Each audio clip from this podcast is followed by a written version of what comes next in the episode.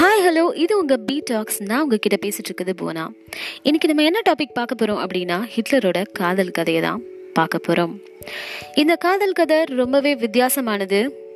நூறு வருஷம் கூட வாழணும் அப்படின்னு போட்டு டெம்ப்ளேட்டையே போட்டு அவங்க எக்ஸ பழிவாங்குறேன்ற பேரொழியில் கேர்ள் ஃபாலோவர்ஸ் எல்லாம் கடைப்பேத்திட்டு இருக்க அனைத்து நல்ல உள்ளங்கள் கொண்ட மீம் கிரியேட்டர்ஸ் எல்லாத்துக்கும் இந்த பாட்காஸ்ட்டை டெடிகேட் பண்ணுறேன் விதவுட் எனி ஃபர்தர் டிலே கதைக்குள்ளே போகலாம்.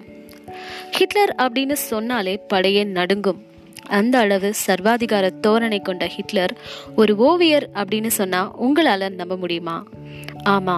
ஹிட்லர் ஆஸ்திரிய நாட்டை சேர்ந்தவர். அவரு தான் மிகப்பெரிய ஓவியன் ஆகணும் அப்படின்னு ஜெர்மனிக்கு தன் பதினெட்டு வயசுல கிளம்பிறாரு. அப்போ ஹிட்லருக்கு தெரியாது தான் ஒரு வரலாற்று அரசியல் தலைவரா ஆக போறோம்னு. ஆனா ஹிட்லருக்கு தான் நினைச்சபடி ஓவியரா ஆக முடியல. கையில் இருக்கிற காசும் கரைஞ்சு போயிடுச்சு. அதான இந்த உலகத்தில் நாம் பிளான் பண்ணது நடக்கிறதில்ல அப்படிங்கிறதுக்கு இதுவும் ஒரு உதாரணம் தான் கையில் காசு இல்லாத ஹிட்லர் ஜெர்மனியோட ஆர்மியில் போய் சேர்றாரு. அப்போ முதல் உலக போர் நடந்துக்கிட்டு இருந்த சமயம். காலம் ஓடுது. கமாண்டர் ஆகுறாரு சான்சலரும் ஆகுறாரு.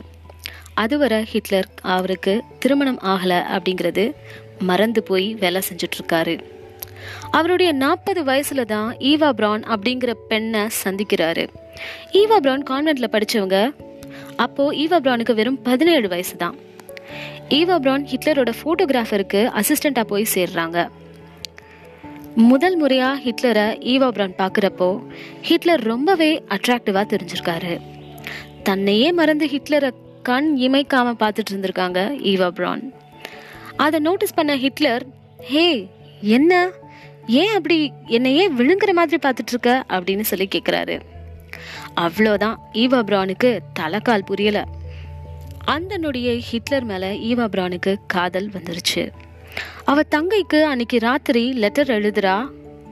ஹிட்லர் அப்படிங்கிற மா மனிதரை பார்த்தேன் அப்படின்னும் அவர்கிட்ட காதல் வயப்பட்டேன் அப்படின்னும் எழுதுறா.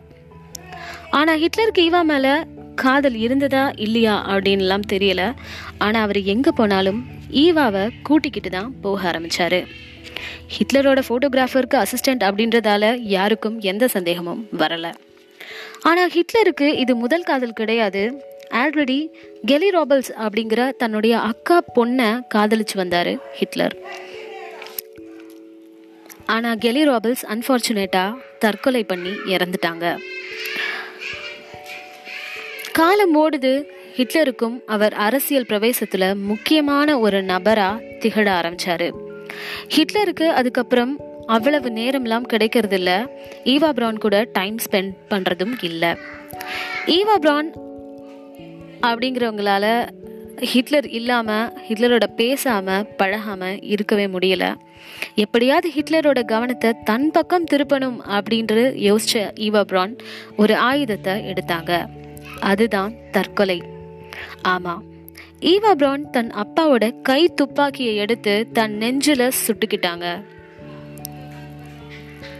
ஈவா பிரவுனுக்கு அதுக்கப்புறம் என்னாச்சு?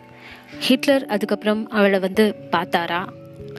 இதெல்லாம் தெரிஞ்சுக்கணும் அப்படின்னா அடுத்த எபிசோடில் இதை நீங்கள் கேட்கணும்.